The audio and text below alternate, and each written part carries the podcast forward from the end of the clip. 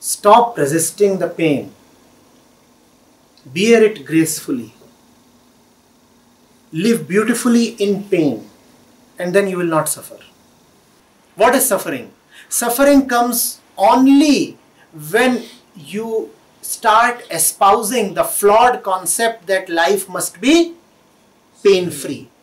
When you start feeding that concept, when you start nourishing and identifying with that concept, that life must be painless, then you have suffering.